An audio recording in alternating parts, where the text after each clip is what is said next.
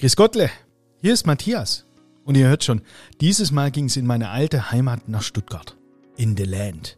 Unser Gast am Tisch für drei, VfB Stuttgart-Legende Timo Hildebrand, der als Fußballer so ziemlich alles erreicht hat. Deutscher Meister, zu null Rekord für die Ewigkeit, Nationalmannschaft und Heim-W M. Natürlich sprechen wir über Fußball, aber auch über seine Erfahrung als Gastro-Unternehmer mit dem Vhy, einem spannenden veganen Konzept im mitunter konservativen Schwabenländle mit seinen Spätzler, Maultasche und Säuderwürstler. Ich find's mega, wie offen Timo zu uns war, wie er uns in seine Seele als Quereinsteiger hat gucken lassen und warum er im Nachhinein sagt, hätte ich mich früher schon überwiegend vegan ernährt, wäre meine Karriere ganz anders verlaufen. Warum, wieso und weshalb? Das hört ihr euch jetzt einfach mal selbst an. Viel Vergnügen. Haben Sie noch einen Tisch frei? Da, da vorne vielleicht? Aber gerne. Ja, super. Da können wir ja loslegen. Mit Tisch für drei, der genussverliebte Podcast von Chefs Kulio.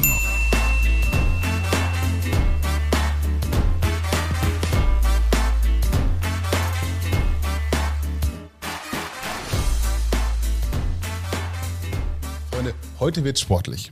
Wir haben einen Triathleten zu Gast, einen Weltklasse-Torhüter A D, einen Ninja-Warrior, einen Gastrunternehmer sowie einen absoluten Spezialisten für vegane Ernährung. Und für all das brauchen wir nur ein Mikro, denn bei uns ist Timo Hildebrand. Lieber Timo, herzlich willkommen am Tisch für drei. Ich grüße euch. Sensationelle Vorstellung. So bin ich noch nie äh, vorgestellt worden. Ja, das Triathlon ist ja neu, ne? Muss ja. Ja, das ist richtig. Aber seit dem Wettkampf auch nichts mehr gemacht. Okay, ja, ist ein Tisch für drei auch von mir. Ein herzliches Willkommen, Timo. Und wir wollen, bevor wir gleich in die Schnellfragerunde starten wollen, lieber Timo, wie geht's dir? Gut soweit. Bisschen schlecht geschlafen heute Nacht, aber habe ich immer mal wieder, dass ich nachts aufwache. Aber grundsätzlich geht's mir ganz gut. Ja, Matthias fragt natürlich einen ernsten Hintergrund, weil wir natürlich wissen wollen, wie ist das mit dem Muskelkater? Ist der inzwischen wieder weg? Weil ganz ehrlich, einen Triathleten hatten wir noch nie zu Gast und es ist für mich auch echt schwer vorstellbar, wie man das freiwillig macht. Ja, einen halben Marathon laufen, Kilometer weit schwimmen. Dann noch Radfahren. Hast du eine Wette verloren? Nee, aber ich habe immer noch ein bisschen Probleme an der Kniekehle links. Also spüre ich immer noch so ein bisschen, da ist irgendwas übrig geblieben. Habe mich aber jetzt noch nicht ähm, ausführlich behandeln lassen. Ich habe ein Personal Coaching gemacht äh, in, in der Lüneburger Heide. Und der Coach hatte schon mal mit Leuten gemacht, die absolut keinen Sport gemacht haben, haben sie einen ganzen Ironman gemacht. Und er hat uns halt auch in der Gruppe gefragt, hey, die Bock, das Projekt anzugehen, und die Zeit war relativ kurz. Ich glaube, wir haben irgendwie uns Anfang Juni committed, das im September zu machen. Und ich habe alle drei Disziplinen noch nie in der Ausführlichkeit gemacht und habe dann angefangen zu trainieren und hat Gott sei Dank auch ähm, ja, geklappt, dass ich ins Ziel gekommen bin. Und würdest du es nochmal machen? Das war ja nur ein halber sozusagen, also ein halber Ironman. Ganze Distanz ist, glaube ich, noch was ganz anderes. Es war brutal aufwendig, das Training, und ähm, ja, diese ganze Phase letztendlich. Kleinere Distanzen, glaube ich, würde ich schon nochmal machen, aber das würde ich mir schon nochmal genau überlegen, ob ich dann nochmal in die Stadt gehe. Okay, das können wir jetzt, Ulf, äh, super spannend, äh, echt auch gleich vertiefen, aber Freunde, lasst uns gleich nicht falsch abbiegen. Wir fahren jetzt kurz die Werbung, können uns noch ein kleines Schluck Wasser und dann geht's ab zur Schnellfragerunde. So, Freunde, Zeit für die Werbung, nicht wahr? Heute möchten wir euch eine Firma vorstellen, die sicherlich schon viele von euch kennen, die für andere aber echt noch ein Geheimtipp sein dürfte. Hanna Feinkost. Die Hähnchenspezialisten aus dem Herzen Ostwestfalens haben sich mit viel Erfahrung und Expertise in den vergangenen fünfzig Jahren als feste Größe im Foodservice etabliert. In Zeiten von Fachkräftemangel, Inflation und gesellschaftlichen Unsicherheiten stehen Küchenleitungen in der Gastro- und der Gemeinschaftsverpflegung ja vor vielen Fragen. Hanna gehört dabei aber auf jeden Fall zu den richtigen Antworten. Von Chicken Crossies aus reinem Innenfilet über revolutionär gute Chicken Burger bis zu handgewickelten Rouladen. Die Hähnchenexperten verfügen wirklich über ein breites Angebot für jeden Anwendungsbereich in professionellen Küchen. Und das mit einer hochwertigen Qualität und wirklich erstklassigem Geschmack. Hanna bedeutet aber nicht nur Qualität, sondern auch Vertrauen. Das gesamte Sortiment ist daher seit Jahren halal zertifiziert für gemeinsamen Genuss ohne Kompromisse. Und nicht nur das Food in Foodservice ist Hanna wichtig, auch der Service wird hier echt groß geschrieben. Das wachsende Außendienstteam besteht zum größten Teil aus ausgebildeten Köchen. Und diese Experten kennen natürlich die Anforderungen der Gastronomie und sind kompetent bei allen Fragen rund ums Produkt zur Stelle. Für mehr Infos schaut mal auf hanna punkt de oder checkt mal die Instagram- oder LinkedIn-Profile von Hanna. Hanna, das ist Feinkostqualität, die man schmeckt, und Service, den man spürt.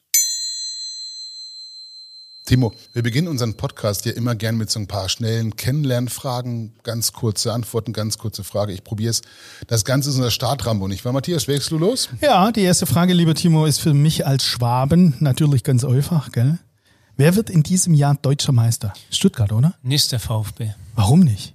Die sind gut gestartet, aber jetzt haben sie zweimal verloren und ähm, brauchen schon noch ein bisschen. Und wer wird's? Ich hoffe nicht der F C Bayern, aber es sieht schon wieder ganz danach aus.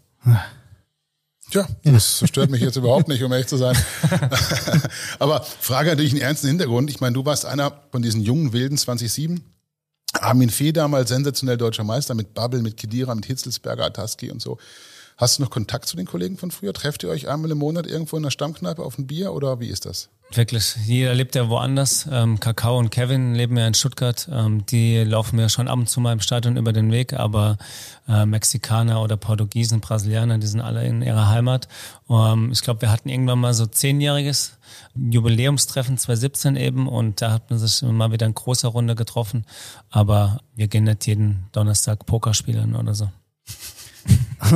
Okay, nach zwanzig Jahren Profifußball, wer war dir als Trainer am liebsten?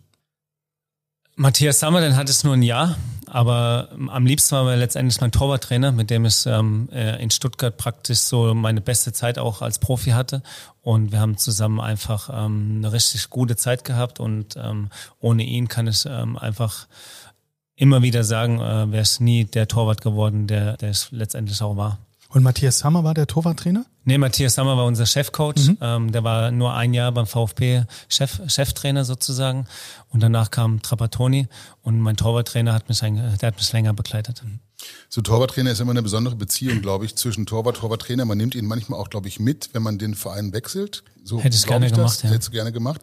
Manuel Neuer hatte damals diese Riesendiskussion mit seinem Torwarttrainer, der dann, glaube ich, auch ähm, bei den Bayern die Sebener Straße verlassen musste. Wie ist das? Warum ist das so besonders? Weil es eine besondere Tiefe hat oder? Als Torwart-Team ist man ja nur letztendlich drei Mann stark oder vier Mann vielleicht und das ist so individuell und man ist letztendlich auch so schon ein bisschen abhängig vom Torwarttrainer. Man sieht es auch bei ganz normalen, also beim Cheftrainer, wie der Einfluss nehmen kann auf eine Mannschaft. Und so ist es beim Torwarttrainer auch. Ich habe genügend andere gehabt und habe mich nie mehr so Ja, so gut gefühlt einfach wie bei ihm, weil einfach die Abläufe, die Automatismen ganz anders sind, die Philosophie und das spürt man natürlich auch umso mehr, wenn das Team viel, viel kleiner ist. Okay. Eine Frage noch aus dem Bereich, dein Lieblingsmitspieler in all den Jahren, gab's den? Es gab ein paar coole Jungs. Christian Eichner war einer, ein Kumpel in Hoffenheim, der ist jetzt Coach beim, beim K S C, beim verfeindeten K S C sozusagen, darf ich eigentlich gar nicht sagen hier. Aber das ist ein cooler Junge, der auch noch in der Nähe wohnt, mit dem telefoniere ich noch regelmäßig. Hast du Vorbilder im Sport? Mein Vorbild früher war Michael Jordan, weil ich immer fasziniert fand, wie, wie herausragend nochmal ein Sportler sein kann auf einer ganz anderen Ebene. In Vorbereitung zu dem Podcast hatte ich mich mit meinen Mädels unterhalten zu Hause und wir haben so ein bisschen philosophiert, wo die maximalen Ziele eines Fußballers liegen. Ist also das höchste Ziel, was man erreichen kann, die Fußball-Weltmeisterschaft? Ist es die deutsche Meisterschaft oder ist es ein Champions-League-Finale? Ja, ist halt schon immer abhängig, in welchem Verein man spielt. Man muss seine Ziele ja irgendwie auch ein bisschen anpassen. Realistisch. Realistisch sein, ja. Also mit dem VfB die Champions League gewinnen. Ich weiß es nicht. Ja. Weltmeister kannst du auch nicht werden mit dem VfB, mhm. aber klar Nationalspieler und ich glaube, das ist auch so ein bisschen ein Prozess und wie gesagt, ich habe damals auch irgendwie, als ich zweitausendfünf meinen Vertrag verlängert habe, gesagt, ich will mit dem VfB deutscher Meister werden, da haben mich alle ausgelacht. Selbst in der Meistersaison irgendwie bis zur Rückrunde Platz acht oder so und dann hat es irgendwie doch funktioniert. Also mein Anspruch selber war immer relativ hoch, aber es gibt auch Profis, die sind zufrieden, einfach in der Bundesliga zu spielen. Und die sind dann zufrieden, wenn sie gewinnen? Also kann man es so runterbrechen, dass jeder einfach nur gewinnen will? Im Endeffekt sollte es das Ziel sein, ja. Also immer wieder gewinnen zu wollen und einfach besser zu werden, zum nächstbesten Verein vielleicht zu kommen oder mit dem Verein einfach noch mehr, noch mehr zu erreichen.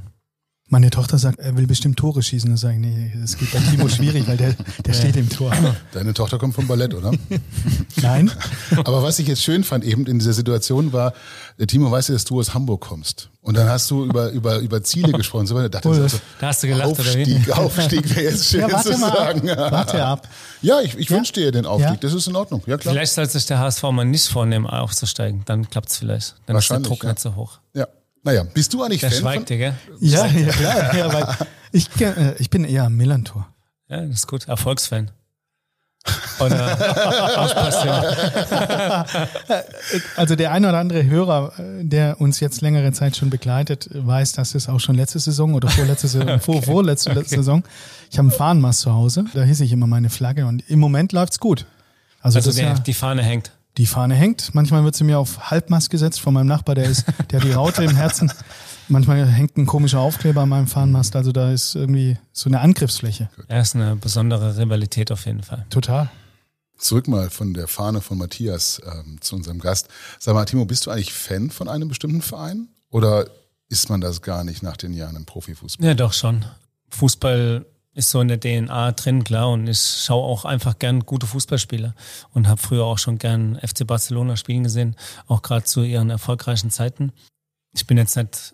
Der VfB ist mein Herzensclub, da bin ich auch ganz normaler Fußballfan letztendlich und fieber da auch mit emotional. Aber ich habe jetzt nicht den einen Club, wo ich sage, den liebe ich über alles oder fahre extra zu jedem Spiel. Ich war jetzt vor ein, zwei Jahren mit meinem kleinen Klassiko, habe ich selber noch nie gesehen und habe da ein paar Karten bekommen und ja, einfach sowas zu erleben mit dem eigenen Sohn ist schon was Besonderes. Bist du oft im Stadion? Immer mal wieder, jetzt nicht jedes Wochenende, aber immer mal wieder beim VfB schon regelmäßig. Hast du eine ähm, Dauerkarte?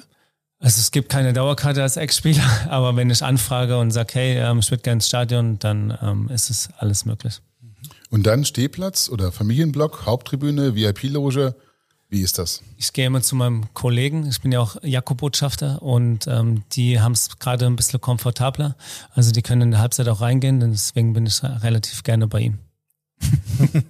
Schön ausgedrückt, ne? Ja, finde ich auch. So drumherum. Drinnen ins Warme. Ja, das ist ja auch drinnen ins Warme schon mal nicht Stehplatz. Also das Einzige, wo ja. du reingehen kannst, wenn du auf dem Stehplatz bist, ist das Toilettenhäuschen.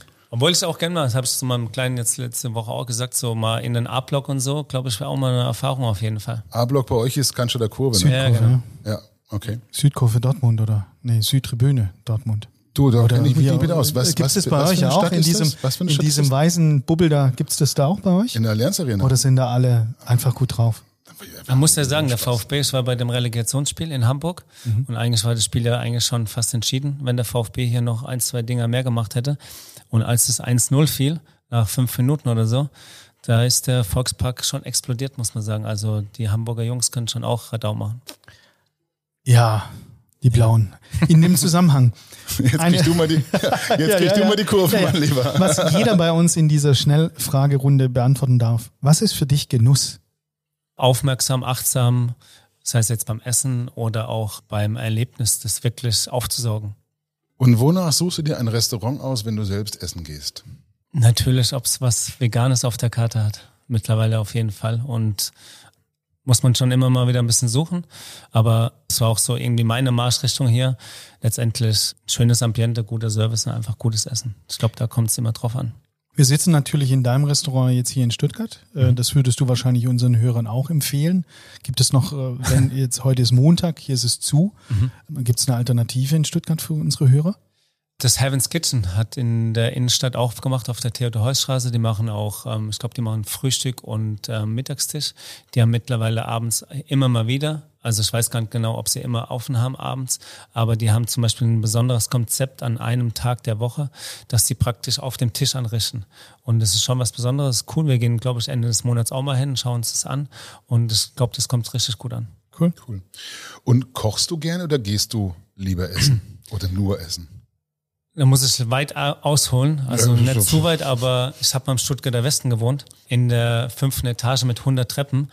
Mein Kühlschrank war immer leer, also es war eigentlich Frühstück, Mittagessen und Abendessen. Ja, und das drei, beantwortet, glaube ich, deine, drei deine Frage. Wahrscheinlich dann oder sowas, ne? Drei Proteinriegel dann wahrscheinlich. Na, nicht mal die.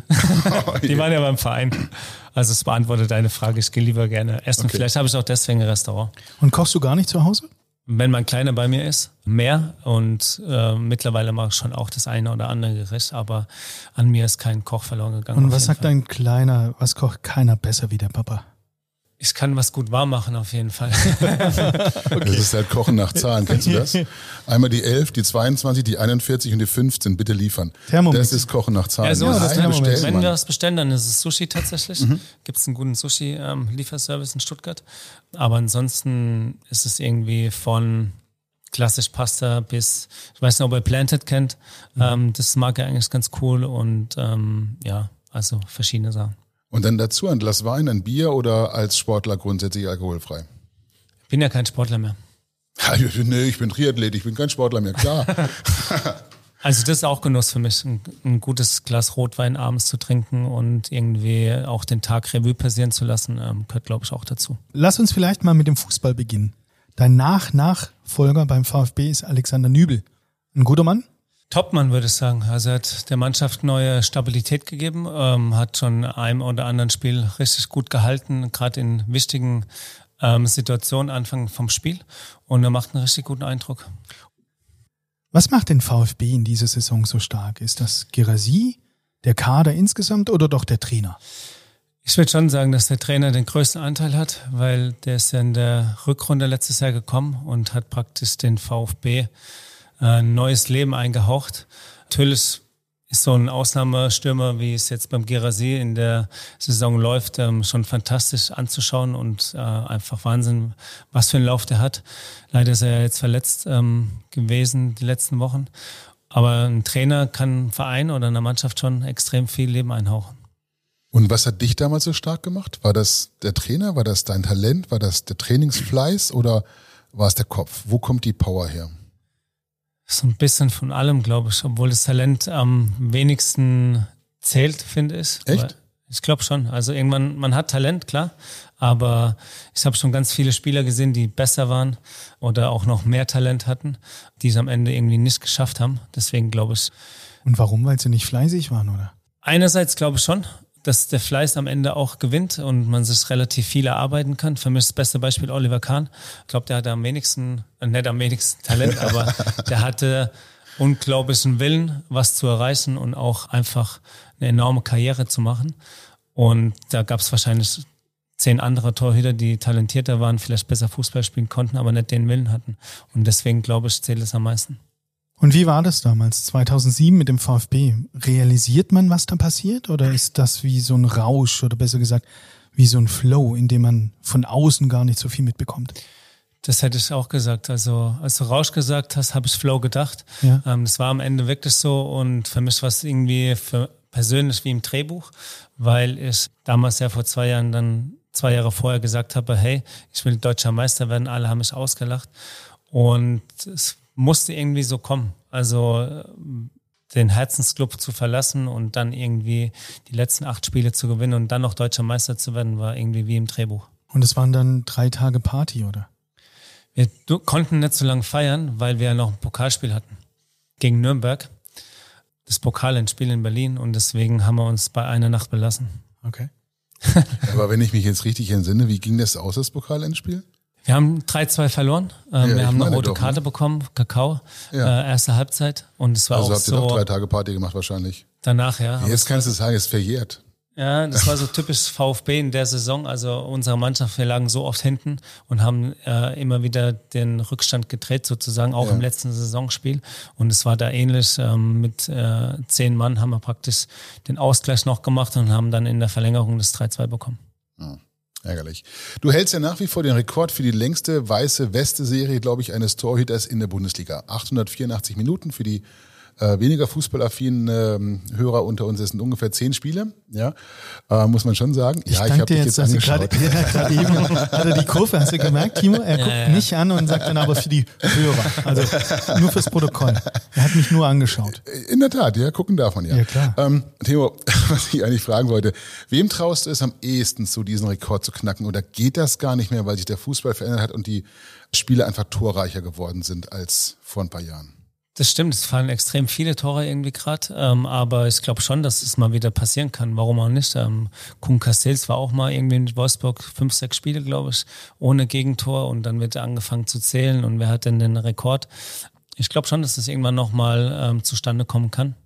Und bekommst du dann, dann regelmäßig nochmal Anrufe und Anfragen von Journalisten, die dann gerade in so einem Moment wieder sich dran erinnern, da war doch einer? Klar, Okay, und dann wirst du eingeladen zu so einem warmen Etablissement, wo man sich aufwärmen kann? Oder wie geht es dann? Was, was passiert dann da? Oder so gibt es einfach halt nur ein Statement? Also, ja, ich werde dann einfach auch angefragt und ähm, hier Interview mal mhm. und da äh, wird sich einfach dran erinnert.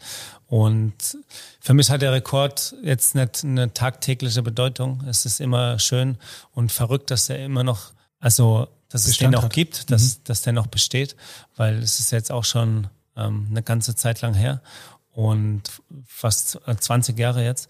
Und es ist schon Wahnsinn, dass, dass noch keine Mannschaft oder noch kein Team das geschafft hat. Umso beeindruckender, die Leistung. Absolut, ne? absolut, absolut. Ich muss ein bisschen die Kurve drehen, weil ich wollte jetzt gar nicht mit diesem Rekord so lange bleiben, sondern einfach noch eine andere Frage stellen. Du hast ja in der Karriere immer auch Rückschläge verkraften müssen. Du bist, das beim Torwart klingt das jetzt komisch, aber es ist immer wieder hinfallen, wieder aufstehen, Verletzungen, aufgelöste Verträge, was nicht alles.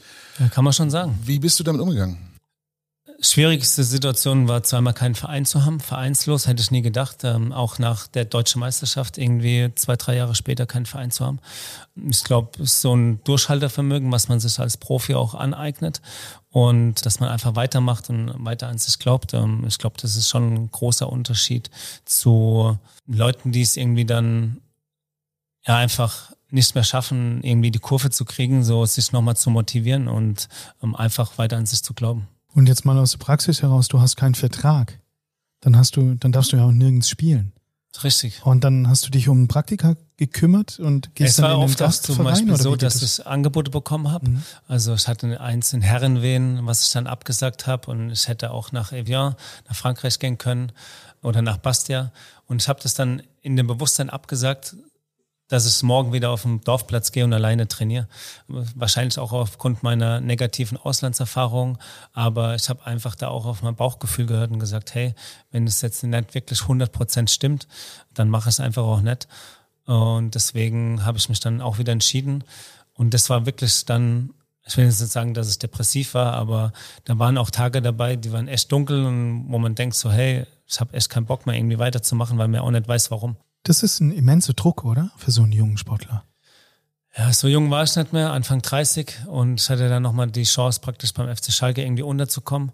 Auch irgendwie zwei besondere Erlebnisse. Ralf Rangnick hatte Burnout. Wenn der noch Trainer gewesen wäre, hätte er mich wahrscheinlich nie mehr geholt. Äh, wäre wahrscheinlich selber ins Tor gestanden, äh, weil wir hatten am Ende nicht mehr das beste Verhältnis. Und äh, Ralf Fährmann holt sich einen Kreuzbandriss. Also es waren so zwei Ereignisse, die eigentlich auch nicht zusammentreffen können. Und dann hatte ich einfach nochmal eine Chance, äh, bei Schalke auch Champions League zu spielen. Was mich auch dann extrem mit Demut gefüllt hat, weil ich wusste, okay, hey, ich war jetzt vier, fünf Monate komplett raus, auf dem Dorf trainiert und dann wusste ich auch endlich mal wieder, was es heißt, Fußballprofi zu sein. Das bedeutet, man kann auf dem Dorf trainieren und sich trotzdem fit halten für den Profifußball. Ja, ist schon ein Unterschied. Schon anstrengend wahrscheinlich, es ist, oder? Erstens das anstrengend, alleine zu trainieren. Mhm. Und zweitens ist einfach eine ganz andere Belastung. Wenn du Mannschaftstraining bist, einfach ja die ganzen Jungs um dich rum, die Kabine und das ist einfach was ganz anderes. Für mich ist das eigentlich der, der schwerwiegendste Inhalt von diesem Podcast. In der Vorbereitung hat der Ulf und ich, wir haben echt diskutiert oder gesprochen, was macht es mit einem? Dieses Vertragslose bedeutet ja, ich habe keinen Arbeitgeber, ich werde mhm. nicht gewollt oder meine Leistung ist vielleicht nicht ausreichend. Das stelle ich mir tatsächlich ganz brutal vor. Und wenn du sagst, da gab es auch irgendwie dunkle Zeiten, hast du dich selber auch komplett da rausgeholt durch die disziplinierten Trainings oder hast du dir dann Unterstützung geholt oder wie ging das dann? Ja, letztendlich schon auch selbst. Ich hatte keine psychologische Betreuung in dem Sinne und habe dann schon einfach versucht, in Bewegung zu bleiben, so doof wie das klingt, aber einfach auch weiterzumachen, dran zu glauben, hey, obwohl du jetzt irgendwie auch wieder im Verein abgesagt hast, mach einfach weiter und es wird schon was kommen und ähm, im Endeffekt hat es dann auch geklappt. Und so wie du vorhin sagst, der Fleiß, ne? Dann durch den Fleiß wieder zurückzukommen und dran zu glauben, dass... Ja, ich glaube, wenn man da irgendwie in so eine Phase gerät, hey, warum soll ich trainieren, dann bleibe ich wieder zu Hause und gehe doch nicht irgendwie äh, zum Training und das wird dann immer mehr. Dann sind es vielleicht mal zwei Wochen, wo man nichts macht, dann sind es irgendwie vier Wochen und da nochmal dann reinzukommen, ist, glaube ich, ähm, wirklich schwer, dann nochmal einen Anschluss zu schaffen. Okay, du sprichst vom Highlight dann bei Schalke äh, in Richtung nochmal echt was Großes erlebt und dann geht es irgendwann zu Ende und du biegst dann da ab in, in eine ganz andere Welt. Äh, mhm. Du hörst auf mit dem Profifußball. Wie fängt man dann ein neues Leben an?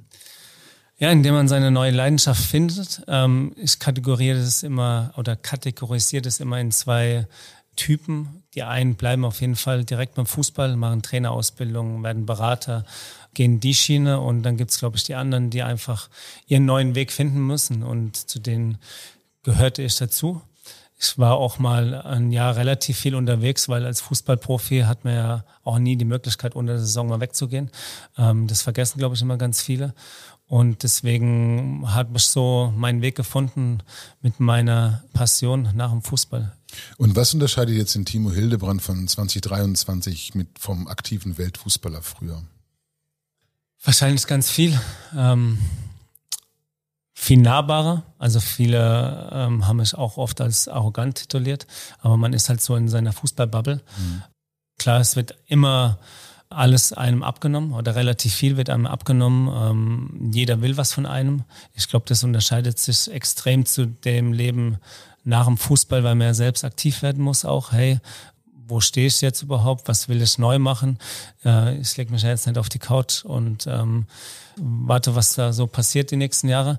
Und deswegen war das auch für mich eine neue Herausforderung. Interessant auch, äh, mich selber neu kennenzulernen. Und diese neue Leidenschaft ist dann auch die Gastronomie, die Kulinarik? Oder was war dann das, womit du dein Fußballrentner-Dasein ausgefüllt hast? Ich mache viele verschiedene Dinge und das ist eigentlich auch die Freiheit, die ich genieße. Verschiedene Communities kennenzulernen, verschiedene Menschen kennenzulernen, Führungspersönlichkeiten oder auch einfach ganz normale ähm, Menschen auf der Straße irgendwie. Und ich glaube, das hat einfach einen ganz anderen Horizont. Also ich habe mit dem Yoga-Studio zweimal ein Yoga-Festival hier in Stuttgart veranstaltet, weil es einfach keins gab. Genauso wie ich eben dieses Restaurant eröffnet habe, weil es in Stuttgart kein richtig veganes Restaurant gab in der Innenstadt. Also es gab eins außerhalb, aber zu dem Zeitpunkt, als wir das eröffnet haben, gab es nicht wirklich was in Stuttgart. Und ich versuche da immer irgendwie auch so ein bisschen auch Vorreiter zu sein, Vorbild und einfach die Themen, die ich liebe. Ich kam zum Veganismus über Veganz, über ein Investment und habe mich einfach damit auseinandergesetzt und einfach gefragt, hey, warum gibt es nichts in Stuttgart? Mhm. Über Veganz und diese Dinge werden wir gleich nochmal ganz kurz okay. sprechen. Ich will einmal noch beim äh, Sport bleiben. Man kann natürlich nicht sagen, dass jetzt nach einem äh, Ironman man irgendwie dann schon da äh, eine riesen Leidenschaft für entwickelt hat, aber es ist ja doch so, Sport macht im positiven Sinn auch süchtig ein Stück weit. Man will das machen, man entwickelt da eine Leidenschaft, äh, will an seine eigenen Grenzen gehen. Wie, wie war das bei dir? Ist das, ist das immer noch ein Thema, was dich dann auch antreibt und sowas und wo du dann auch so, ein, so eine Gewinnermentalität hast? Weil, ich weiß nicht, du hast den Triathlon wahrscheinlich erstmal finishen wollen auf jeden Fall, aber auch dann gleich mit einer Zeit im Kopf oder ähm, wie ist das bei dir? Ich wusste ja nicht wirklich, was auf mich zukommt. Ich wollte einfach nur finishen und während des Wettkampfs durchschreitet man ja auch verschiedenste emotionale Gedanken von irgendwie, hey, nach fünfzehn Minuten, ich kann nicht mehr. Ich rufe mir jetzt ein Taxi. Ja. Obwohl ich mich so drauf gefreut habe, weil es geil war zu schwimmen und auch den Fortschritt zu sehen. Bis hin irgendwie unendliches Glücksgefühl, wenn man einfach die Ziellinie sieht. Also da durchschreitet man komplett einmal alle, alle Gefühle und ich glaube, das ist das, was ein Sportler auch juckt, dieses Adrenalin, das ist auch ein gewisser Ausgleich, weil ich schon glaube, dass Sport auch ein positiver Impuls geben kann zur, zur inneren Balance auch, ähm, wie man sich generell geistig fühlt und als Sportler ist man immer so ein bisschen, in Anführungszeichen, auch getrieben, irgendwie so, hey, what's next? Unsere Hörer erwarten eigentlich jetzt noch eine Antwort auf meine Frage. Die Heim-E M steht vor der Tür. Was ich bin froh, dass die Frage noch kommt, muss man ja jetzt sagen. Ja, klar. Wie schön. Was erwartest du von der Deutschen Elf? Ich glaube, dass sie, ich hoffe es, dass sie so ein bisschen Ausbruch haben nach oben hin. Ich habe selbst die Heim-W M erlebt und es ist einfach so ein besonderes Ereignis, dass man einfach nur einmal in so einer Fußballkarriere erleben kann. Und ich glaube, da werden nochmal ähm, ganz viel mehr Kräfte freigesetzt. Deswegen hoffe ich und erwarte eigentlich auch, dass sie relativ weit kommen. Wir können das Ganze hier mal tippen und gucken, wer am Ende am nächsten dran ist. Äh, Matthias, Timo. Ich sag mal Halbfinale. Ich wollte fragen, wer wird Europameister? Ach so. Aber wir können auch beides tippen. Halbfinale für Deutschland und wer wird Europameister? Mir fällt halt Spanien irgendwie ein gerade. Ähm, Frankreich war jetzt in den letzten zwei W M-Finals, die sind auch immer relativ stark und immer noch ganz oben mit dabei. Ich sag die drei. Matthias? Ich hatte ja tatsächlich so ein bisschen recherchiert, was gerade Bet drei sechs fünf äh, so, und ich würde jetzt auf Griechenland... Das ist wahrscheinlich Belgien wieder ganz oben, aber die werden es eh nie. Nee, Griechenland hat die höchste Echt? Quote. Ach so. Bei zweitausendeins. Nee, Dänemark war da ganz hoch, also äh, am niedrigsten gequotet. Ähm, Deutschland ist auch mit dabei, Frankreich ist äh, ganz weit vorne, aber ich, come on, äh, let's bet on Griechenland. Ja? Ja, sind die überhaupt dabei, Ulf, oder haben die sich schon qualifiziert? Ich weiß es gar nicht. Deswegen ist wahrscheinlich die Quote so hoch. Es tut mir leid, ich habe hab keine Ahnung. Was tippst du? Wer wird Europameister? Also ich glaube, bei Griechenland ist Otto Rehagl nicht mehr Trainer und das macht die Chancen schlechter. Ja. Ja, bin ich richtig, oder? Vielleicht wird er, ja, vielleicht wird er nochmal zur Heim-W M, also zu der W M. Gustavo Boe ist, ist gerade Trainer bei Griechenland, aber vielleicht kommt Otto Rehagl wieder zurück. Du bist ja ein Fußballorakel. Ja, brutal, ne? Unglaubliche ja? Qualitäten hier. Du, ich würde Frankreich sagen. fünf Euro würde ich sagen. Minimum. Minimum. Das machen wir. Die fünf Euro sind gesetzt und dann Port. am Ende für einen guten, für einen guten Zweck. Also ich würde Frankreich Euro. sagen, und zwar im Finale gegen Deutschland. Dann sage ich Spanien. Gegen Deutschland im Finale? Nö. Nö. Nö. Europameister. Du warst bei, du warst bei Griechenland. Du warst Spanien bei Griechenland. Gegen Griechenland im Finale? Nein, du musst nur den Europameister tippen. Ja. Griechenland? Ja. Ja. Ja. Schön. Oh, geil. Ich glaube, Leute, wenn wir so weitermachen, denken die Hörer, dass sie irgendwie doch beim Doppelpass gelandet sind äh, und nicht bei Tisch für drei, dem genussverliebten Podcast von Chefs Kulinar. Von daher, Timo, lass uns ein bisschen reden über deine Erfahrung als Unternehmer in der Gastro, über das Vhy hier in Stuttgart. Wie kann sich der Hörer dein Restaurant vorstellen? Also auf jeden Fall nicht das, was er im Kopf hat mit äh, grün. Es ist zwar grün, aber ein schönes, würde ich sagen. Also ihr sitzt ja auch drin. Ähm, ich wollte es einfach... schön machen, tolle Atmosphäre, es ist relativ clean. Wir haben hier ein Baumhaus, wo man in zwei verschiedenen Etagen sozusagen sitzen kann. Es ist verwinkelt, man hat verschiedene Bereiche hier und ähm, ich glaube, es ist uns eigentlich ganz gut gelungen. Ähm, es hängt Kunst an der Wand, weil Tim Bengel ist auch ähm, Mitgesellschafter hier, relativ erfolgreicher Künstler aus der Region und ja. Wofür steht das Why? Es steht letztendlich für das ähm, englische Warum mit V am Anfang. Und deswegen haben wir auch kein Fragezeichen, sondern ein Ausrufezeichen hinten dran, um einfach die Antwort zu sein, warum man pflanzlich essen soll. Und das V für vegetarisch oder vegan? Für vegan. Okay. Und was macht euer Konzept aus? Wer ist eure Zielgruppe oder vor allem, wie läuft's? Also zuerst zur Zielgruppe und dann wie läuft's?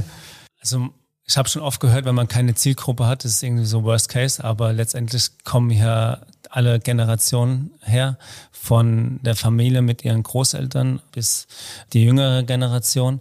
Von daher ist es echt bunt gemischt. Wir haben, glaube ich, echt siebzig, achtzig Prozent Frauen, was, glaube ich, ähm, eher die, die sind halt eher angetan von dem Essen. Wir haben jetzt keinen Männerstammtisch hier. Das haben wir noch nicht geschafft, aber. Es gibt ja nirgendwo einen Fernseher, also ich kann keinen Fußball gucken. Ja, das ist richtig. Vielleicht machen wir irgendwie in der Terrasse draußen oder auf der Terrasse irgendwie nochmal für die E M für die vierundzwanzig E M. Dann ähm, Public Viewing und so. Wenn wir sehen, wie Griechenland in der Vorrunde scheitert. Dann steigt ja. der ähm, Getränkeumsatz auch endlich mal ein bisschen. Da sind wir nämlich auch, äh, glaube ich, nicht gastro-tauglich. Also das sind, glaube ich, andere Verhältnisse. Aber wie gesagt, äh, es ist eigentlich querbeet.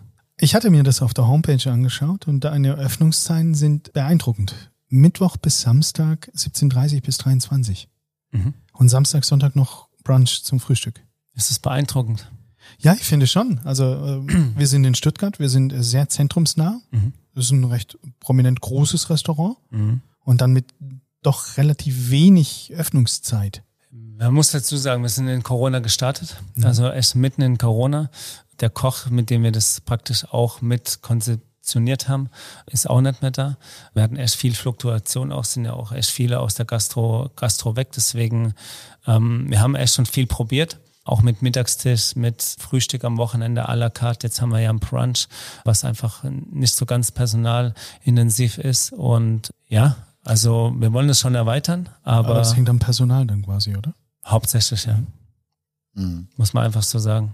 Ich habe irgendwo gelesen, ihr serviert Champagner und Bowls. Stimmt das oder was steht wirklich auf der Speisekarte? Es ist bunt gemischt. Von rote Bete-Tatar über Gemüse, Tempura mit einem Dip, was wir jetzt hatten, über Hummus. Also es sind eher auch so klassische Gerichte, ähm, unter anderem auch Maultasche mit äh, Gemüseschü. Also es ist einfach querbeet auch. Und dazu für die vielen Frauen, die du erwähnt hast, die trinken dann gerne die französische Blubberbrause, oder? Ja, leider nicht. Ähm, habe ja gerade schon erwähnt, ja. dass unser Getränkeumsatz, glaube ich, im Vergleich zu anderen ähm, Betrieben eher gering ist. Die Veganer oder die, die sich praktisch vegan ernähren, sind ja auch meistens ein bisschen gesünder oder versuchen sich gesünder zu ernähren. Deswegen gibt's dann eine Limo oder eine Flasche Wasser zum Essen dazu. Also der Getränkeumsatz könnte schon noch ein bisschen steigen. Was ist dein Favorite auf der Karte? Ich würde sagen, das Superkraut vom Tim Bengel. Also der ähm, hängt hinten auch ein Bild von ihm. Es ist ein Spitzkraut mit, was haben wir noch unten drunter? Ich glaube, Genoa und eine, eine schöne Soße dazu. Also es ist ein Gericht, was er praktisch ähm, mitkonzipiert hat, weil er auch ja in Stuttgart letzte Woche oder vor, nee, letzten Monat war das ein Superkraut-Festival veranstaltet hat mit verschiedenen Köchen, die er dann eingeladen hat, die jeden Abend was anderes gekocht haben. Da war der Ricky auch dabei aus, aus Frankfurt, der den einzigen veganen Sterne hat in Deutschland, oder auch Johann Laffer. Also der hat das Gericht praktisch mit vom Stadtpalais nach äh, ins Vhy gebracht. Das klingt gut, gut, oder? Ja. Auf jeden Fall. Aber wer ist Tim Bengel? Kannst du es uns erklären? Also ja, kann ich euch erklären. Das ist tatsächlich nicht. Freund letztendlich von mhm. mir. Der macht Kunst, der macht Gemälde aus Sand und Gold. Okay, und was da, du vorhin... Ja, genau. Wie kommt der dann zum Kraut? Das verstehe ähm, ich. Der wollte einfach das Filderkraut hier in Stuttgart wieder sexy machen. Ja. Und ich habe auch so gedacht, hey, Filderkraut ist jetzt irgendwie unspannend. Aber er hat echt eine Woche das ganze Stadtpalais letztendlich eine Ausstellung gemacht, wie cool und nahrhaft denn auch Superkraut ist, dass es eigentlich auch ein Superfood ist. Und hat da Künstler aus aller Welt, die haben zu dem Thema letztendlich auch äh, Kunst gemacht. Und er hat kuratiert letztendlich. Mhm. Und das war echt spannend. Okay, jetzt habe ich es. Danke. Sorry. Die Brücke habe ich nicht bekommen. Muss man nicht, ja. Klar, muss man nicht unbedingt außerhalb ja. von Stuttgart was ja. mitbekommen haben. Ähm, wir sind in der großen Stadt, wir sind in der Metropole, ganz klar. Trotzdem ist Stuttgart auch ein konservativer Fleck. Wie, ist dies, wie sind die Reaktionen auf dein Konzept? Wie gut bist du gebucht hier im Land der Maultaschen, wo man früher einfach Fleisch in Maultaschen oder in Nudelblättern versteckt hat und das ganze Herrgottsbescheißler genannt hat und sagte, das ist doch eigentlich auch vegan, sieht zumindest von außen so aus. Sind die Menschen offen hier oder müsst, müsst ihr schon auch noch so ein bisschen, ja, ich sag mal, missionarisch erklärend an die Sache ran? Das wollen wir ja genau nicht. Die Leute missionieren, sondern die Leute einfach inspirieren. Und die meisten gehen echt überrascht hier raus, wie gut es war, dass es trotzdem schmeckt, in Anführungszeichen. Und lassen sich einfach auch überraschen und ihnen gefällt's hier. Weil, ja, auch wenn jemand jetzt keinen Bezug zu dem Thema hat, lassen sie sich doch immer wieder drauf ein oder mehr drauf ein. Aber du hast recht, der, der Schwabe an sich ist schon eher skeptisch. Mhm. Aber muss ich dann reservieren oder kann ich einfach Walk-in unter der Woche? Ja, also unter der Woche kannst du eigentlich fast auch vorbeikommen. Ähm, es ist immer besser zu reservieren, aber Freitag, Samstag sind wir auf jeden Fall immer voll. Okay. Ich kann das bestätigen. Der Schwabe an sich ist eher skeptisch. Also es geht mir genauso, weil ich äh, hinterfrage auch oft und informiere mich und brauche etwas länger, um mich auf die Dinge einzulassen. Aber es gibt sowas, nett gebruddelt ist schon Glob genug. Ja, gell? Genau. Ja. Ja. Ich weiß nicht, ob wir das verstehen, aber ja. ihr ja. könnt es ja irgendwie und, äh, übersetzen dann noch. Ja, ja. Uh, welcome to the land. The land. The land. Genau. The land. Ja, eigentlich ist es verrückt, weil hier sind so viele große Konzerne und es ist eigentlich ähm, so international. Aber was Kulinarik angeht und auch Kultur an sich, äh, ist, glaube ich, schon noch Aufholbedarf. Und Stuttgart steht auch, glaube ich, öfter schlechter da, als es tatsächlich ist. Mhm. Gut, für den kulinarischen Aspekt dieses Landes ist ja Baden zuständig letzten Endes. Also du musst ja nicht so, gar nicht so weit fahren. Aber das aus der Offenburger Sicht nur am Rande gesagt. Ja. Soll ich näher drauf eingehen oder wollen wir es einfach so stehen ich lassen? Ich würde es einfach so stehen. Ja? We are all sitting so in schön. One boat. Ne? Ah ja, genau. Ja, da war er doch, der Günther. Wie ist es, Timo, wenn man als Quereinsteiger in die Gastro kommt? Was waren deine Learnings? Hast du viel Lehrgeld bezahlt? Ja, wahrscheinlich schon. Ich habe selber viel gelernt vom Umbau, wo ich nie gedacht habe, dass ich auch mal Bauleiter sein werde am Schluss, weil da irgendwie nichts geklappt hat. Ja, wie ich schon gesagt habe, bis äh, irgendwie Personalfluktuation relativ hoch und war schon besonders und nicht ganz einfacher, nicht ganz einfacher Weg. Und wenn dein Sohn dich fragt, Papa, was ist ein Gastronom? Was erklärst du ihm in drei Sätzen? In drei Sätzen? Also ich will ja nicht wirklich als Gastronom auch wahrgenommen werden, sondern ich will ja dieses Thema auch ähm, voranbringen und selber irgendwie Inspiration sein und diese Hürden im Kopf abbauen, dass man einfach gut und gerne öfters pflanzlich essen gehen kann. Aber jetzt als Gastronom, ich sehe mich auch nicht hier ähm, am Gast, ähm, im Service oder sonst irgendwo, mache ich auch gerne. Ich habe auch schon in der Spüle ausgeholfen, also da bin ich mir auch nicht zu schade für. Was ich auch wichtig finde, als Chef irgendwie es auch vorzuleben, ja, es ist schon umfangreich auf jeden Fall, Gastronom zu sein. Vom Spieler zum Spüler, war das schon deine krasseste Startup-Erfahrung oder gab es dann auch äh, wildere Erlebnisse? Bei den meisten geht's andersrum, gell? Ja, ich glaube. Vom Tellerwäscher zum Millionär. Zum Millionär, genau. Aber so geht's halt auch mal vom Millionär zum Tellerwäscher. Richtig, gehört auch dazu. Und das, also das zeigt einfach wieder, glaube ich, wenn man da auch Vorbild ist und die Mitarbeiter auch sehen, hey, irgendwie, jetzt hat er irgendwie ein paar Jahre Fußball gespielt und ist für nichts zu schade, dann kann man auch irgendwie mal als Mitarbeiter die Extrameile gehen. Und bist du täglich hier? Also wenn ihr geöffnet habt? Nee. Nicht wirklich. Wie oft ungefähr? So im Schnitt würde ich schon sagen, zweimal die Woche, zwei, dreimal die Woche sowas. Aber ich habe ja drumherum irgendwie auch Termine fürs Vhy tagsüber und von daher bin ich halt jeden Abend hier. Weil du im Hintergrund gerade die große Expansion durch ganz Deutschland vorbereitest oder was ist die Perspektive von Vhy? Die Perspektive ist erstmal, man, wir sind hier gesettelt, wir sind, glaube ich, angekommen, auch in Stuttgart.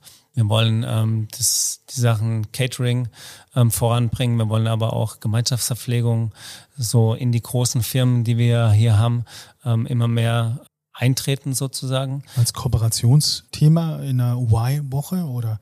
Ja, was zum Beispiel waren wir jetzt hier bei einer, bei einer Bank und die hatten einen Nachhaltigkeitstag und dann gab es eben dieses Maultaschengericht mit Kartoffelsalat und der Schü auf in der Kantine und wir haben ja so viele große Unternehmen und die haben ja alle irgendwie auch Mitarbeiter und wir sind selbst mit Mercedes jetzt, mit Mercedes-Benz Gastro.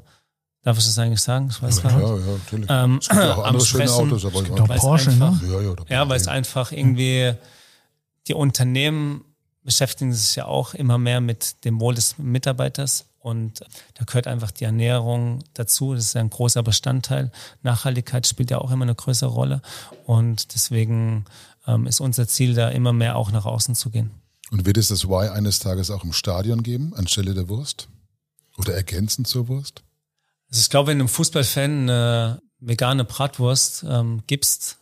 Das kann auch eine Maultasche sein, das ist ja egal. Eine Maultasche, ja. ja. Also kann durchaus sein. Ich glaube auch, dass ähm, das Stadion äh, in der neuen Haupttribüne so ein bisschen konzeptioniert ist, dass ähm, immer wieder ein anderer Gastronom auch auftaucht. Ähm, ich sage einfach mal, why not?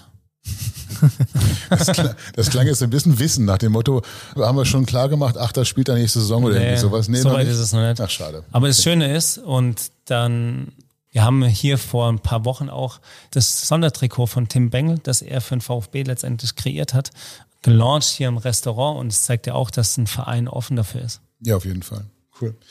Es gibt ja übrigens einige Fußballer, die quasi vom Millionär zum Tellerwäscher wurden und in die Gastro gegangen sind. Ja, Balakow in Ludwigsburg, das celebre, interessanterweise italienisches Konzept, also nicht bulgarisch irgendwas. Sidney Sam, glaube ich, das Loks in Oberkassel. Kevin Großkreuz, das Schmackes in Dortmund. Hansi Flügler kennen wir alle, steht in der Pension seiner Eltern, zapft Bier. Hansi Flügler. Und, äh, ja, ja, klar. Ich sag den jungen Zuhörern nichts ja, mehr. Ja, ja. Glaube ich sag dir nichts mehr. Also diese Bayern-Legende, ich bitte euch. Ja. ja. Na klar. Ja. Also selbstverständlich. Also war jetzt nicht Generation Wembley, aber trotzdem, mhm. egal. Dann nehmen wir einfach was aus deiner Generation, äh, den Döner-Poldi. Ja, ja, genau. Der ja, glaube ich, auch mit dem Mangal äh, inzwischen schon, ich, ich weiß nicht, unendlich viele Filialen aufgemacht hat. Elf Läden alleine in Köln. Wie viel? Elf. Elf. Echt? Dönerbuden. Brutal. Das ist echt viel. Ja, das ist brutal. Ja. Acht noch zusätzlich in N R W, glaube ich, und also man könnte also so eine, man könnte ja. so eine, so eine Erfa-Runde machen aus äh, Fußballern, die Gastronomen geworden sind. Ja. ja. Tauscht ihr euch da aus oder warst du schon mal da bei anderen Kollegen, die dann auch ein Lokal haben oder ist das? Nee, tatsächlich ähm, war es noch keiner der Lokalitäten, was du gesagt hast, aber da ich ja eh kein Fleisch esse, kann ich auch bei Poldi kein Döner essen gehen. Bist du sicher, dass der Poldi nicht auch einen Gemüsekebab hat? Ich habe keine Ahnung. Ich weiß nur, dass es in Stuttgart auch einen, ähm, einen veganen Döner gibt. Da gehe ich ab und zu mal hin. Okay. Aber es ist nicht von Poldi. Es ist tatsächlich ein Dönerproduzent aus Dortmund, der jetzt auch in veganen Dönerspießen macht. Mhm. Und äh, sojabasiert als Spieß, natürlich dann nicht so groß, mhm. mit dreißig Kilo auf dem Spieß. Und kannst du nicht nur in Berlin, sondern tatsächlich auch überall in der Republik mittlerweile vegane Dönerspieße. Jetzt bin ich ein bisschen beeindruckt von dem Fachwissen, Herr Kollege Relling. Ja, weil ich hatte tatsächlich letztens auf einer Veranstaltung, hatte ich da den Kollegen getroffen. Das ist eben, mhm. ja, ja, warum nicht? Oder? Ja, selbst die Dönerspieße kommen da mehr drum herum, auch ja. mal ab und an vegan zu sein. Ich glaube, da sind wir auch gar nicht mehr weit weg von unserem nächsten Thema, was wir auch mal so ein bisschen erklären oder auch mal mit dir durchgehen wollten, das Thema Ernährung. Mhm. Ähm, Jetzt bist du überwiegend vegan oder bist du komplett vegan? Und wenn ja, warum? Also überwiegend, das sage ich immer auch immer ehrlicherweise dazu, ich würde mich jetzt nicht als hundertprozentigen Veganer bezeichnen, weil ich auch mal eine Pizza esse und dann nicht den Käse runter mache oder auch mal, wenn ich im Ausland bin, einen Fisch esse im Süden. Ähm, von daher habe ich so viel mögliche tierische Produkte aus meinem Speiseplan gestrichen. Ist auch mal ein Käse zu Hause, gestern Abend erst und von daher... Also man kann nicht sagen wie sechzehn acht, dass du Monday to Friday vegan bist und dann Samstag, Sonntag... Nee, los geht's. Es ist immer, ähm, vielleicht auch mal auf Reisen ist es dann irgendwie, es ist im Hotel auch mal äh, mhm. ein Spiegelei oder sowas, aber ähm, das ist wirklich irgendwie die Ausnahme. Aber das Warum hast du noch nicht erklärt? Weil ich mich einfach mit diesem Thema Veganismus ohne missionarisch unterwegs äh, zu sein auch selber befasst habe und für mich ist einfach logisch, weil einfach so viel dranhängt, ohne jetzt irgendwie da in die Tiefe zu gehen, von Umwelt, von eigener Gesundheit auch, ja. Das ist einfach logisch für mich, auf Tiere zu verzichten, die zu essen, einfach von meinem Speiseplan runter zu kicken. Was sagst du mit eigener Gesundheit? Was hat das mit dir gemacht, wenn du sagst, das hat Auswirkungen auf die eigene Gesundheit? Wie kann man das konkret feststellen? Also ich habe es leider während meiner aktiven Karriere verpasst, mich extrem mit der Ernährung auch auseinanderzusetzen, aber ich glaube auch gerade heutzutage, wo Vereine oder auch Spieler viel offener sind und auch ich selber merke, dass es mir gesundheitlich gut geht, ohne dass ich jetzt Spitzenleistungen ähm, betreibe. Aber ich schlafe gut, gute Regeneration. Ich glaube, ich habe wenig äh, Entzündungen im Körper und das verursacht einfach auch Fleisch und ähm, tierische Produkte. Und deswegen glaube ich schon, dass man die Auswirkungen spürt einfach am eigenen Körper. Was erlebst du als Veganer? Fühlst du dich überall willkommen? Ist das von Land zu Land verschieden, manchmal noch unverstanden? Wie ist das, wenn du, keine Ahnung, unterwegs bist? Oder ist das, weil du halt ein bisschen flexibel bist, dann gar nicht so knifflig wie vielleicht bei manchen anderen? Also ich glaube, es ist schon ein Unterschied, wo du bist, ob du jetzt in der Stadt bist oder ländlich. Ich habe ganz oft gemerkt, äh, gerade so vor ein paar Jahren noch, dass es immer in so eine Grundsatzdiskussion ausartet. Die Leute versuchen sich auch immer irgendwie zu verteidigen. Äh, ja, ich, wenn, dann esse ich Fleisch irgendwie vom Metzger nebenan. Aber so viel Metzger nebenan gibt es irgendwie gar nicht. Und es ist immer so ein bisschen verteidigen, hey, aber ich predige ja nicht, ihr müsst jetzt hundert Prozent, sondern ich finde, das Angebot ist extrem gut geworden. Ich glaube, das ist extrem viel Forschung gerade unterwegs, in, auch in der, in der Foodbranche. Es entwickelt sich so viel und das Angebot wird einfach viel besser. Die Produkte werden auch besser, viel cleaner und ähm, es ist viel, viel einfacher, sich auch vegan zu ernähren einfach. Und das Angebot jetzt wieder zurück nach Stuttgart oder zurück zum Delivery Service oder zurück in, nach Deutschland? Wo, wie, wie bewertest du das? Du meinst generell auf vegane ja, Speisen? Ja, weil du ja gesagt hast, dass das vegane Angebot eigentlich besser wird und größer wurde. Auf was beziehst du das? Ich beziehe das auf das Angebot zum Beispiel, wenn ich irgendwie im Zug bin. Mhm. Also wenn ich irgendwie im Flieger bin oder auch auf äh, Flughäfen oder selbst im Supermarkt. Also wenn es früher irgendwie ein Quadratmeter gab im, in der Kühlware, gibt es jetzt zehn. Also das Angebot wird immer, immer besser. Es gibt immer mehr Startups, die sich damit beschäftigen. Äh, die Investments gehen in die Foodbranche, gerade in das Thema, werden immer größer und deswegen ähm, kann man da, glaube ich, schon keinen Trend mehr sehen, sondern es ist einfach in der Mitte. Es ist einfach da, ja. Bist du da selber auch als Investor aktiv? Nicht mehr so wie früher. Wie gesagt, ich war mal bei Veganz investiert. Die sind ja vor zwei Jahren an die Börse gegangen. Habe immer noch einen guten Bezug zum Jan Predak, die auch Hafermilch zum Beispiel jetzt im zwei D Drucker haben. Also das ist brutal die innovativ. Hafermilch im zwei D Drucker? Ja, die drucken Milch. Wie geht das? Also gibt es nicht mal im Tetrapack, sondern es gibt es im D I N A vier Blatt. Das tust du in einen Mixer, Wasser dazu und dann hast du Hafermilch. Also oh. einfach, um Verpackungsmüll zu vermeiden. Weil halt das Wasser das Schwere ist, was du transportieren ja, musst. Genau. Dann ist ja, halt Tetrapack ist ja letztendlich auch fünfundneunzig Prozent Wasser. Es wird einfach ja, entfernt und die haben ein Patent auf, ähm, auf dieses System, die Hafer, Kennst du das Hafer zu drucken. Nee, das, das ist neu. Spannend, oder? Ich, ja, ich, Kannst du das schon irgendwo kaufen? Oder ist es es gerade die sind jetzt gerade ähm, am Launch, glaube ich, und es gibt es tatsächlich jetzt zu kaufen. Ich schicke euch gerne mal einen Link. Ja. Und warum bist du da ausgestiegen jetzt, wenn du sagst, du warst da investiert? Weil du halt nach dem Börsengang irgendwie nochmal zwanzig Millionen mitgenommen hast? Oder? Es wäre schön gewesen. Es wäre richtig schön gewesen. Also der Aktienkurs ist relativ, ich sage jetzt mal, gecrashed. Ähm, äh, man muss ja auch die Aktien halten. Also ich habe immer noch vegan Aktien, aber es ist nicht mehr so, dass ich an irgendeiner Gesellschafterversammlung da teilnehme und ja, aber selbst da in dem unternehmerischen Business waren auch schon mal kurz vorm Notverkauf. Und ähm, da auch zu lernen, wie so eine Firma sich etliche Male transformiert, ähm, hat mir auch geholfen, irgendwie so das auf mein Business umzumünzen und auch da stabil zu bleiben. Super spannend. Lass mal nochmal zurückgehen zu diesem Thema Vegano und Sport. Was glaubst du, wärst du mit einer anderen Ernährung als Fußballer noch erfolgreicher gewesen? Erfolgreicher weiß ich nicht, aber vielleicht hätte ich ein, zwei Jahre länger gespielt. Und hättest du mit einer veganen Ernährung vollständig alle Energie zuführen können für dieses hohe Leistungsniveau? Ja, also das ist ja auch immer so ein, so eine Schublade, die man gern bedient. Man bekommt nicht alle Nährstoffe. Mhm. Ich glaube, wir müssen letztendlich alle auch supplementieren, auch wenn wir jetzt irgendwie Fleisch essen. Weil wenn ich jetzt hier in die Runde frage, wer kennt sein Eisengehalt oder wo ist man unterversorgt, das kann, glaube ich, niemand von uns sagen. Aber letztendlich kommt man alle wichtigen Nährstoffe auch durch vegane Ernährung. Also möchte, Eisengehalt würde ich jetzt auch nicht wissen, nee. Aber weißt du deinen noch? Nee, keine Ahnung. Siehst du? Okay, aber in der Tat, ich glaube tatsächlich, ohne äh, Nahrungsergänzungsmittel, ohne wenigstens Magnesium, ähm, hast du gar keine Chance. Ich glaube, also ich sage da einmal dazu, ich bin kein Ernährungsexperte und ich weiß auch nicht, wie viele Nährstoffe wir von was jeden Tag zuführen müssen oder auch wie der, ähm, der, der Anbau, wie viel überhaupt noch Energie in dem Gemüse zum Beispiel steckt, das wir vom Acker holen. Ähm, das war vielleicht vor vierzig Jahren auch noch ein anderer Gehalt in einem Gemüse, als der heutzutage irgendwie in einem äh, Treibhaus, Gewächshaus ist, also vom Gemüse her.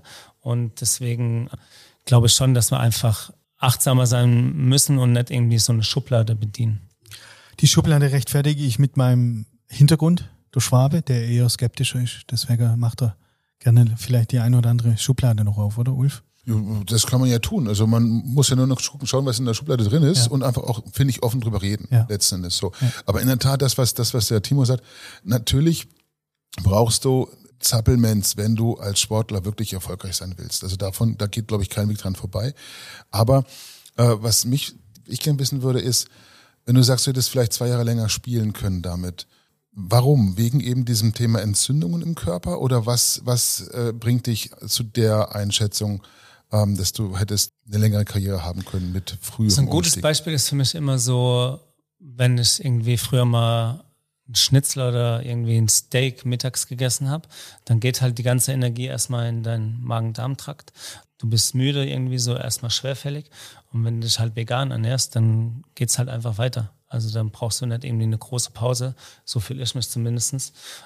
Und dann hast du einfach viel leichteres Körpergefühl. Und ich achte jetzt nicht unbedingt exakt, wie ich mich ernähre, dass ich auch möglichst wenig Körperfett oder sonst irgendwas habe.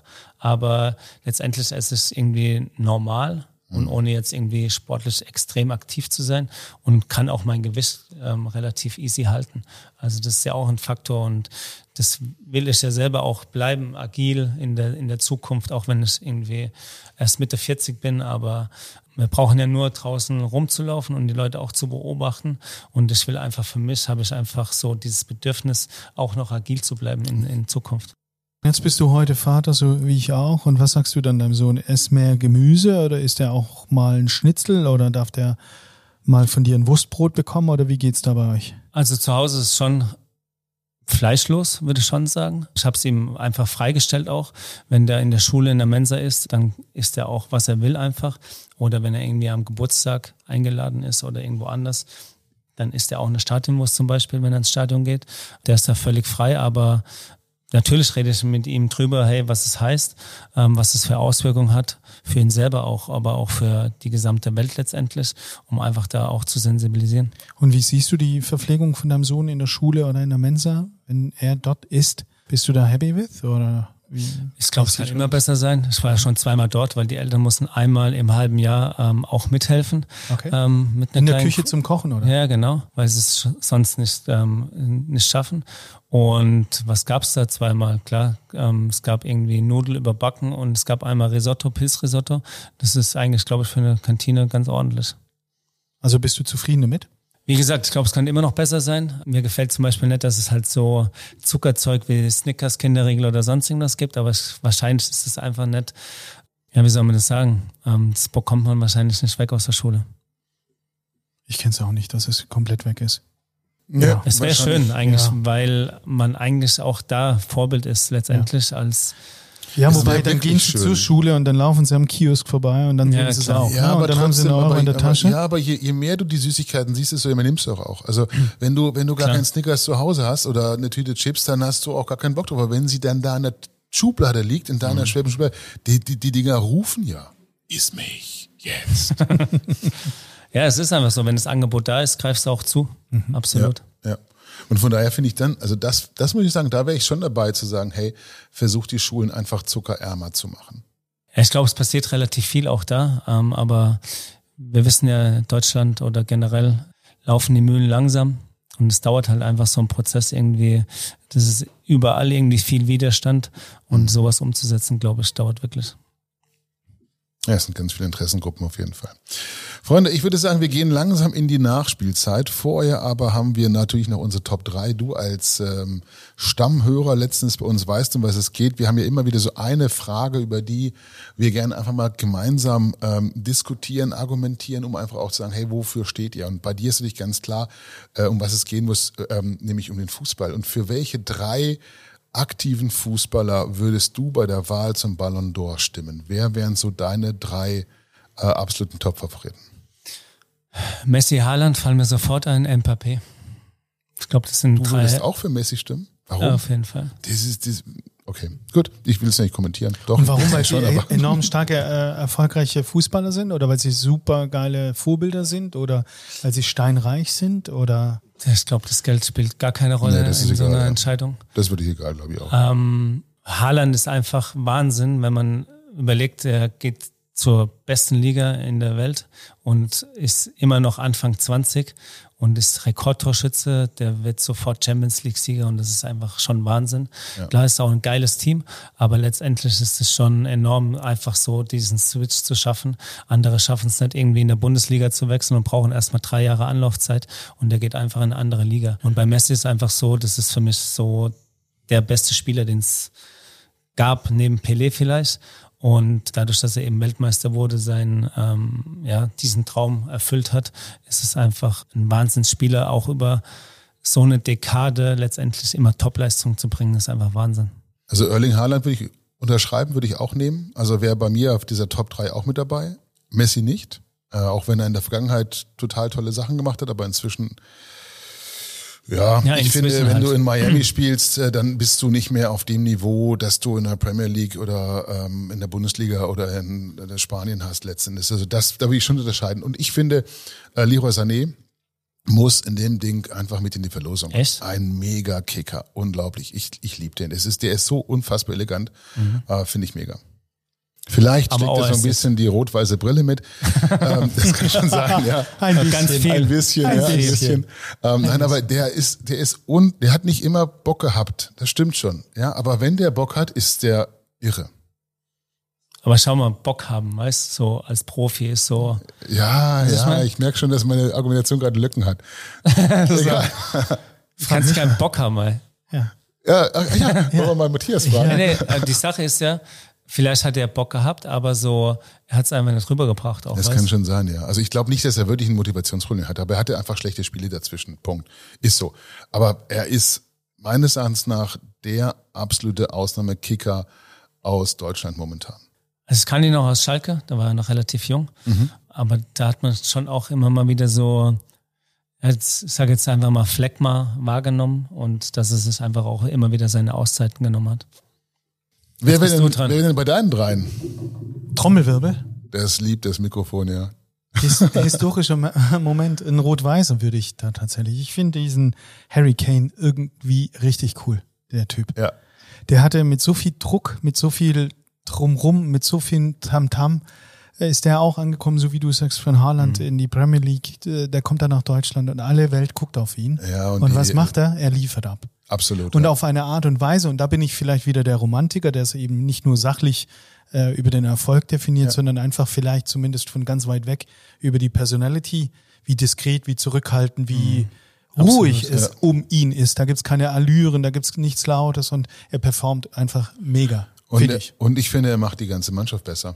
Also er ist nicht nur als Person gut, ja. sondern er macht den gesamten Mannschaftsteil einfach besser. Gut, in der Abwehr jetzt nicht so, aber... Und ich würde ihn fleißig einstufen. Also er ja. arbeitet und arbeitet und arbeitet und es ist ja auch so ein Riesentyp, ne? Mhm. Und macht die Tore. Den zweiten würde ich tatsächlich vom Charakter her Toni Kroos. Den finde ich auch geil. Der hat für mich einfach auch eine schöne äh, Attitüde mit seinem Bruder, mit, mhm. mit dem Drumherum, auch mit dem Erfolg, sich auch immer wieder in, die, in den Dienst der Mannschaft zu stellen, finde ich. Finde ich den auch ganz Absolut. Richtig geil. Kann ich nur beipflichten. Ja. Hast du ihn auch kennengelernt? Den Toni? Nee. Gegeneinander gespielt, der war, glaube ich, schon ausgeliehen. Aber selber kennengelernt nie, ne? Und jetzt gibt es nochmal Trommelwirbel, weil ich habe ja auch drei, ne? Ja, natürlich. Jackson Irvine. Äh, Jackson was? Kennst du Jackson Irvine? Wir waren beim Fußball, oder? Ist ja, das ich gucke gerade auf deinen Zettel, aber ne? Ja klar, ist Jackson Irvine. Ist das ein Musiker oder nee, was ist, ist das? Sankt Pauli, ein genialer Fußballer. Genialer Fußballer. Denkt an diesen Namen. Ja. Denkt an diesen Namen. Irgendwann ja. wird er tatsächlich nominiert. Von mir wird er heute hier nominiert. Auch, okay. ein, auch ein ganz fleißiger. Ja, dann hilf uns doch mal. Warum Jackson Irvine? Ja, weil es eben auch so ein ganz, ist, oder was, was nein, macht ihn besonders? Weil es eben auch ein ganz fleißiger, sich in den Dienst der Mannschaft stellender, grandiose ja, Fußballer ist. Ja. Auch schon so, äh, ich glaube, da steht eine drei davor. Okay. Ja, also er wird es äh, wahrscheinlich nicht mehr. Aber ja, ist einfach ein auffällig agiler, kräftiger, engagierter Top-Fußballer, der sich in den Dienst der Mannschaft spielt. Und toi, toi, toi, äh, die, äh, die Braunen zur deutschen Meisterschaft äh, in der zweiten Liga bringt. Zum Glück hast du noch zweite Liga dazu gesagt. Ja, er hat ein bisschen so ein Herz für Außenseiter. Ja, ne? Also ja, ist gut, ist erstmal gut, für Griechenland, für Dänemark, ja. für Jackson ja. Irvine. Ja, das, ja. Ist mein, das ist meine Rolle hier. Ich wusste nicht, dass von dem Jackson Five nur einer kickt. Also spannende Sache. Jackson Five, Jackson ich habe nur zwei genannt vorhin, habt ihr das gemerkt? Ich hätte nur Leroy und Erling. Ähm, der dritte kickt leider nicht mehr aktiv, aber ich finde, Arjen Robben war ähm, ist, ist ein, allein ein Grund, ins Stadion zu gehen. Das Arjen Robben war wahnsinnig. Der läuft auch Marathon noch und so Zeug. Ja, ja, der ist, der ist ungefähr deinen Weg gegangen, ja. Mhm. Ähm, wobei ich glaube, Schwimmen und Radfahren ist nicht so seins, aber äh, Marathon hat, glaube ich, einige jetzt gemacht. Ist ja auch, hat es Frankreich Herrenwehen, ne? Ist er da nicht sogar auch? Nee, ja, nach Groningen ist er gegangen, nach Groningen, ne? Liebe Hörer. Ähm, Liebe Hörer, ich möchte hier jetzt wirklich mal unterbrechen und zwar würde ich jetzt einen Aufruf starten wollen. Ich würde dem Ulf Tiedtke tatsächlich jetzt einen Spitznamen verleihen wollen. In Richtung Pippi Langstrumpf. Weißt du, warum die Brücke? Nein, das, das, das, das du wurdest mal gefragt, was wäre deine Henkersmahlzeit? Ja. Was wäre dein letztes Gericht? Und was hast du gesagt?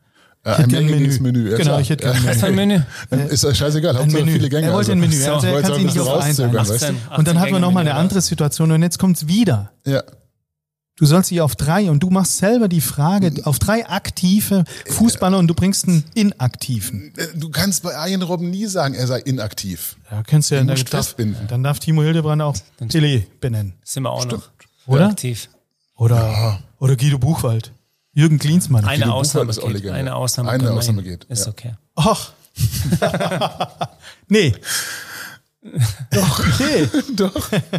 Okay, also was für einen Spitznamen kriege ich denn jetzt? Pippi Langstrumpf. Pippi Langstrumpf? Ja, ich mach mir die Welt, wie die, wie die, wie sie mir gefällt. gefällt. Ja. Das ist schön, ja. ja. Ah, jetzt bin ich froh, dass ich am Robben nimmer seit herumgekommen bin.